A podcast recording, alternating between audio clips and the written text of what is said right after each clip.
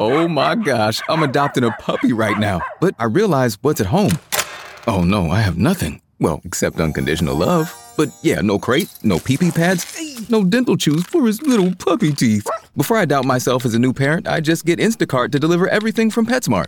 Easy, just like raising a puppy is gonna be, right? Get Pet Essentials from PetSmart with Instacart. Visit instacart.com to get free delivery on your first three orders. Offer valid for a limited time. $10 minimum per order. Additional terms apply.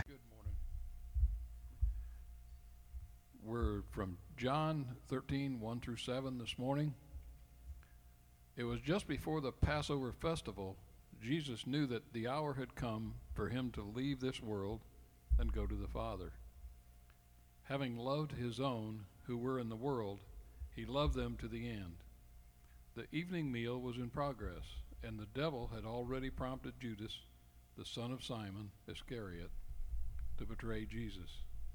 Jesus knew that the Father had put all things under his power, and that he had come from God and was returning to God. So he got up from the meal, took off his outer clothing, and wrapped a towel around his waist. After that, he poured water into a basin and began to wash his disciples' feet, drying them with the towel that was wrapped around him.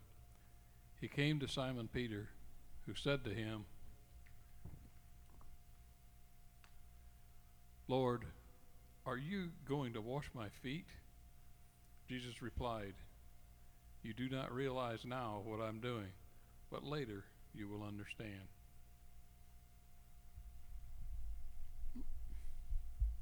Lord, we thank you for the sacrifice that you gave in your Son.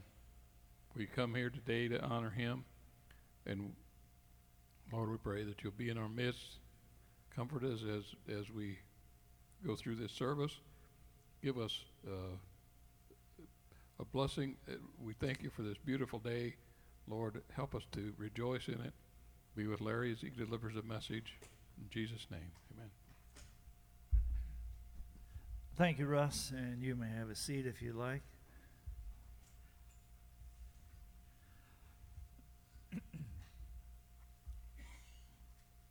I would like to lift up for your attention this morning these words from the passage of Scripture we just read.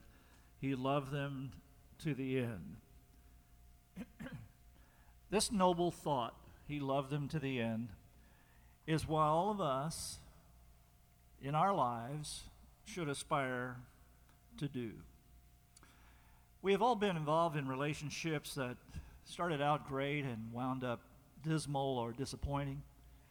Have you experienced anything like that in your own life? Have you come through some dark days, hard times? People that you honestly believed and earnestly thought and earnestly hoped would always be for you a lifelong friend for whatever reason, things change. It breaks your heart whenever you go through a, a, divorce. You never planned to be divorced, you never wanted to be divorced. Wasn't at all what you had in mind. As a matter of fact, you fought very hard to keep the vows and to be true to your commitment that work through these problems and these difficulties. But there are times when you wake up in the morning and you look back over the course of your days and you realize, well, that which I had always uh, sought to avoid, I'm now living. Now I am suffering from the loss of that which I had. Broken-hearted people are people that Jesus came to save and to help and encourage. I know their scriptures are clear about this. There is that passage which we often refer to when Jesus stood up and read from Isaiah 61 and said, Today the Spirit of the Lord is upon me, for he has anointed me to preach the gospel to the poor and to heal the brokenhearted. One of the things from the beginning of, of our ministry was to be a place where brokenhearted people could come and feel the comfort and the healing and the love and acceptance that they so truly deserve. But always there's the question in the mind of that person who comes, and it's always in our mind is this for real? Do you really love and care, or do you just say you care? It's one of those how much can I put my toe into the water kind of situations. I want to be loved, but I don't know if I can trust you to love me. I don't know that I could bare my heart and my soul and let you really get to know me and disclose to you my fears and my dreams and aspirations and even my failures and my faults and my shortcomings. Dare I ever share any of this with anyone lest they betray me and not understand me and not be able to accept me? And what I've discovered in, in my relationships is that if I share the depths of my heart and the honest feelings that I have and the experiences that I've gone through, there are people who cannot endure that. They cannot accept that kind of emotional tone in me. They can't accept my weakness. They can't accept my anger, my sadness, my grief, my sorrow. They can't accept it. They urge me, come, come, like an elephant, a herd of elephants trying to prod the one that's down, you know, with their tusk. Get up, get up, get up. I know it's all well intended, but sometimes the person isn't able to get up. And instead of prodding them with your tusk, what they need is for you to surround them as a herd of protected to keep them safe until they gain the strength to recover. Have you ever felt like one of those fallen elephants that just through the drought and the dryness of the trip across the barren land and the harsh realities of life that you encounter that you just feel like you just can't pick yourself up. And no prodding from someone else is going to help you. No one quoting the Bible to you is going to help you. No one reminding you of what you already know a thousand times over is going to help you. You just need somebody to surround you and say, We love you and we care for you and we're not going to abandon you. That's the kind of love that Jesus Christ offers people. Unconditional love.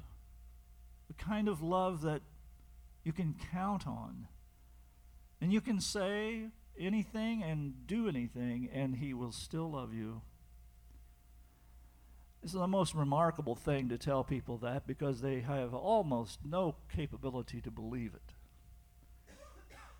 It's far easier to, as a as people in ministry, it's far easier for us to establish our list of expectations for people and demand that they conform to our expectations. And if they do, then we will accept them in our fellowship and we will say, Fine, welcome to the family of God, welcome to the church, welcome to the place where God's people are and where we're living in victory and, and singing and praising and shouting and hallelujah chorus is going on here because we've got the victory and we've found the answer and we've been saved and we've been sanctified and we've been filled with the Holy Ghost and we know that we have been delivered and all is well in our heart.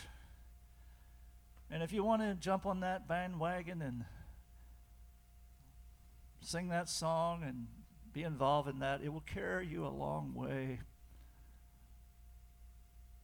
And you may even build a crowd and you may have a lot of followers. But those aren't the people, the, the people that Jesus was trying to reach. He said he was trying to reach broken-hearted people. He said he came for sinners. Now, I have a whole lot more comfort with sinners than I do with perfect people. Amen? I thought maybe I had some company there. I thought I'd get an amen, especially out of Russ Carter on that. I feel more comfortable with people who are more honest and real and not quite so pretentious about all their spiritual accomplishments. It actually drives me crazy to listen to people talk about all their spiritual accomplishments. It's just so ridiculous in my own, if you'll pardon me for being so giving my own personal opinion about something. It just seems so silly. As a matter of fact, there have been a few times when I've actually said to someone who's doing the Jesus talk, you know, and all the Holy Joe talk, I just think, what is going on with this person behind all this facade? And I actually said to this fellow one time, I said, Would you please cut it out? Would you please cut that out? Will you stop saying that? Wouldn't you just just be yourself? Don't try to impress me with your Bible knowledge and your verses from the Bible. I know, I know you think I would like that because I'm a pastor and everything, but just stop. I would like to know you for who you are, you as a person. I forget these titles and all this. Just be yourself. Just let me get to know you. I promise It'll all be fine. No need to put on. You know how it is when you walk into the barber shop. When you're the pastor, you know, you walk in. And of course, the guys are sitting around the barber shop and having a nice conversation about whatever it is they are talking about. It. And I walk in and they say, and the barber says, Well, hello there, Reverend. Everybody, they close their magazines, they put things away, say, Well, John, I'm going to get going now, you know and they slide on down the road. It's like, weren't they going to get a haircut? well, no, they were just here to talk. And once the preacher shows up, well, hey, all the fun stops right there, you know, because we got to behave. It's that kind of problem that we have. It's this perception that we, the Christians, are like a cut above. The Saturday Night Livers used to do the just a little bit superior, and there was so much truth, more truth in that than you would want to admit. But what would it be if there was a place, or let's put it this way what, it, what would it be if there were people who loved you for the way you are and not for the way that they want to make you?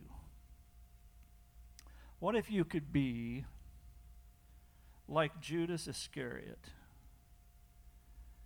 And what if you listened to the whisper of the enemy in your ear and you actually began to plot and plan for the arrest and ultimately for the crucifixion and the murder of Jesus himself? And what if you were that kind of a terrible person? Do you suppose Jesus would have anything to do with you?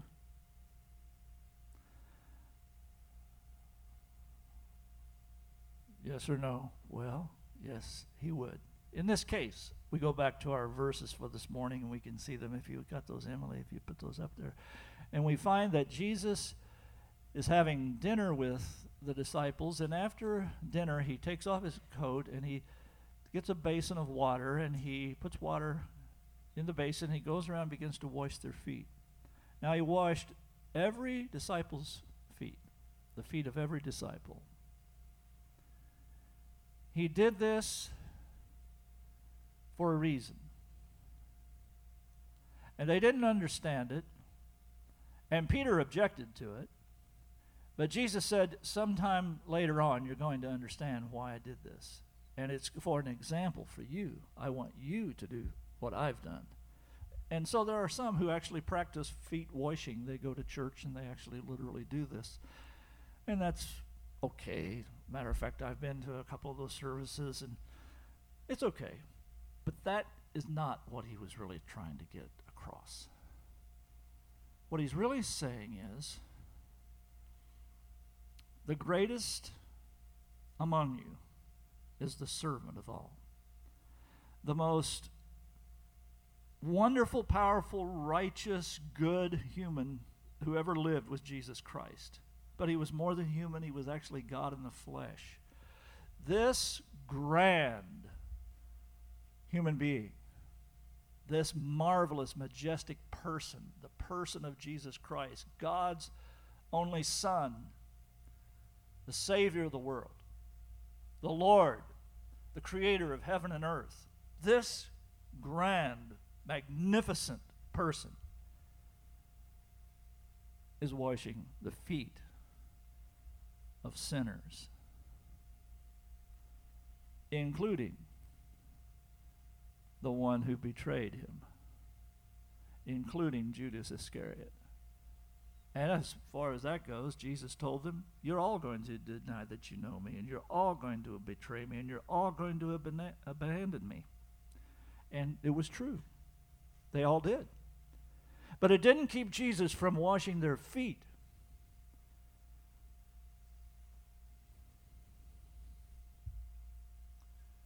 And the scripture says he loved them to the end. Their love for him was calculated.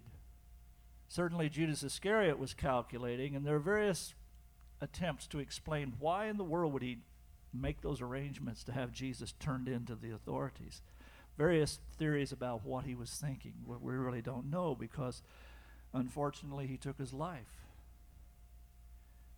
in despair believing that Jesus could never love him, believing that Jesus could never forgive him. What a tragedy. Tragedy. And we have the competing story with Peter, who was just as bad as Judas Iscariot. He became the leader of the church. so that's, that's something to think about. Either kill yourself or become the first pope or the first bishop of the church. I don't know. It's kind of the same in some ways. Not really. But that just shows you the extreme response because one person believed that God loved him, that Jesus forgave him, and the other person believed that Jesus could never forgive him. And that's the difference. But whether they believed it or didn't believe it, the fact was he loved them all to the end. And the good news for us is no matter what you have done, how you have failed, how you fall, how you stumble from day to day, Jesus Christ loves you. He loves you, and He will love you to the end. Because that's how He is, and that's who He is. I may not love you to the end. Your friends may not love you to the end. But He will always love you to the end.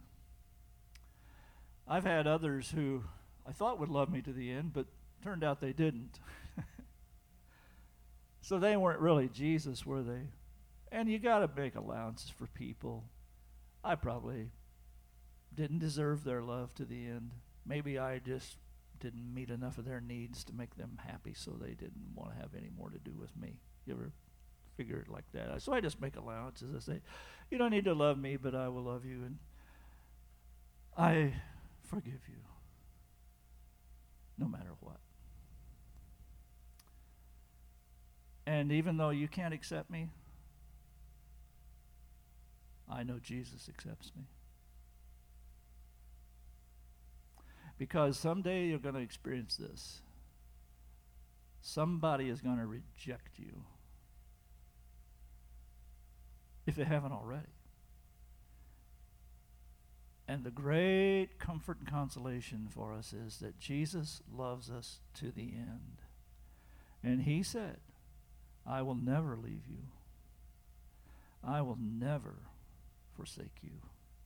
I will never abandon you, ever. I like that little plaque Mama had in our home when I was a boy. Jesus never fails. Jesus never fails.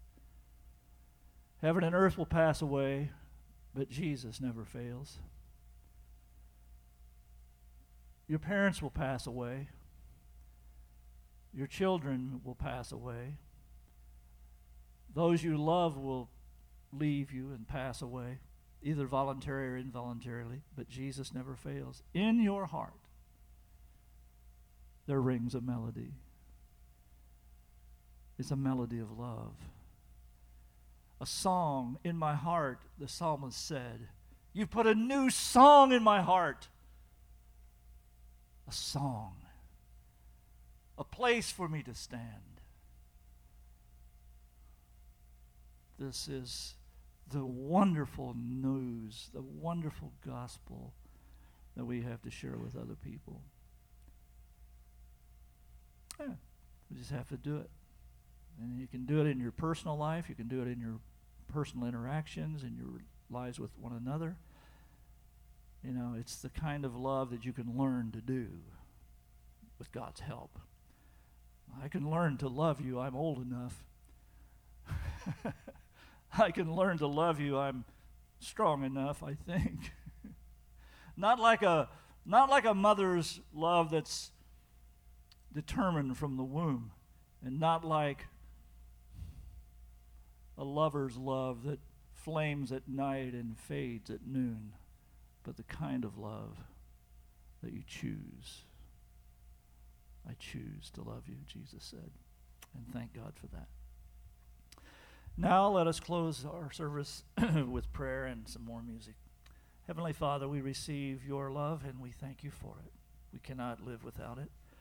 It is like uh, water to our soul. If you didn't love us, we don't know what we would do. If we didn't know that you loved us, we would know where to turn. But we know your love and we thank you for it. There's no mistaking it, and we're grateful. Help us to share your love with others and let them know that no matter what has happened and who they are and what they struggle with, that they are loved and valued and respected and treasured by you as well as by us. We ask this for your glory's sake and for the sake of a dying world. In the name of Jesus, amen.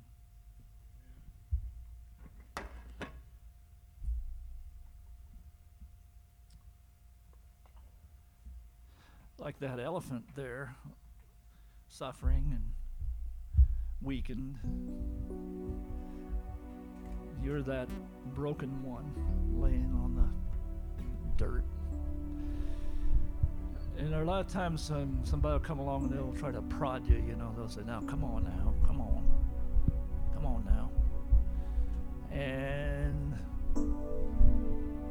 they'll remind you of how somebody's counting on you. They'll remind you about your responsibilities. They'll remind you about now you gotta you gotta you gotta believe and you gotta remember and you gotta keep going here. You, you can't just be laying here in the in the mud. And what you really need is for somebody to just put their arms around you and say, We love you. What you really need is for the Father, the Heavenly Father, to just hold you.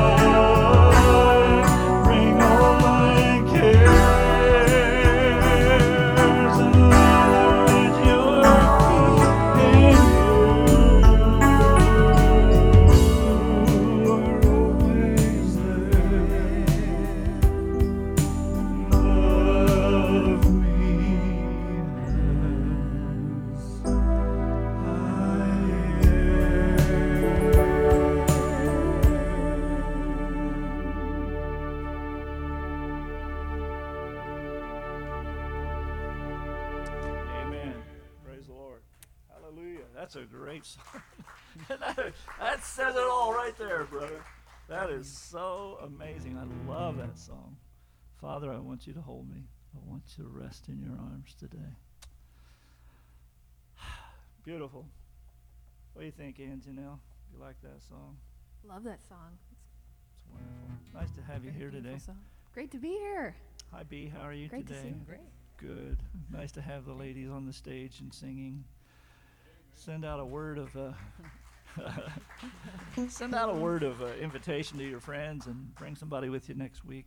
We have uh, one last one we're going to do here real quick uh, called "My Savior, Redeemer, lifted me from the miry clay."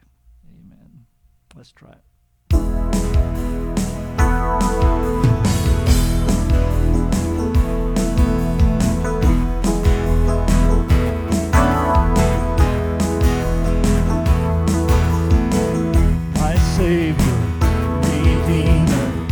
Lifted me from the miry clay. Almighty, forever, I will never be the same as you came here from the everlasting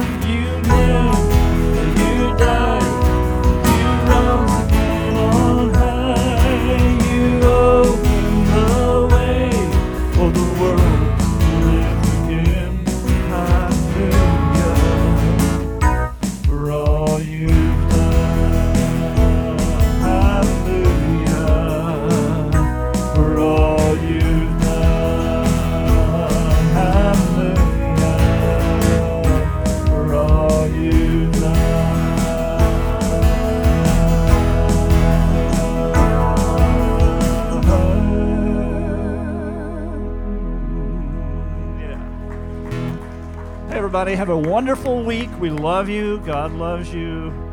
Bring a friend with you next time and join us here at Friends and Family on Sunday morning. Remember to pray for those in need this week. Our prayer requests go out with Ellen and be with my brother in law Mike with his problems with his leg. And God bless each of you every day. In the name of the Father, the Son, the Holy Spirit, amen. The peace of the Lord be with you. What was that, Russ Carter? Men's prayer breakfast Saturday morning. Okay? So we still got stuff left over from three months ago. We should be good to go. All right. All right, guys. Have a great day. Thank you. It is Ryan here, and I have a question for you. What do you do when you win? Like, are you a fist pumper? A woohooer, a hand clapper, a high fiver. I kind of like the high five, but if you want to hone in on those winning moves, check out Chumba Casino. At chumbacasino.com, choose from hundreds of social casino style games for your chance to redeem serious cash prizes. There are new game releases weekly, plus free daily bonuses. So don't wait. Start having the most fun ever at chumbacasino.com. No purchase necessary. Group. Void were prohibited by law. See terms and conditions. 18 plus.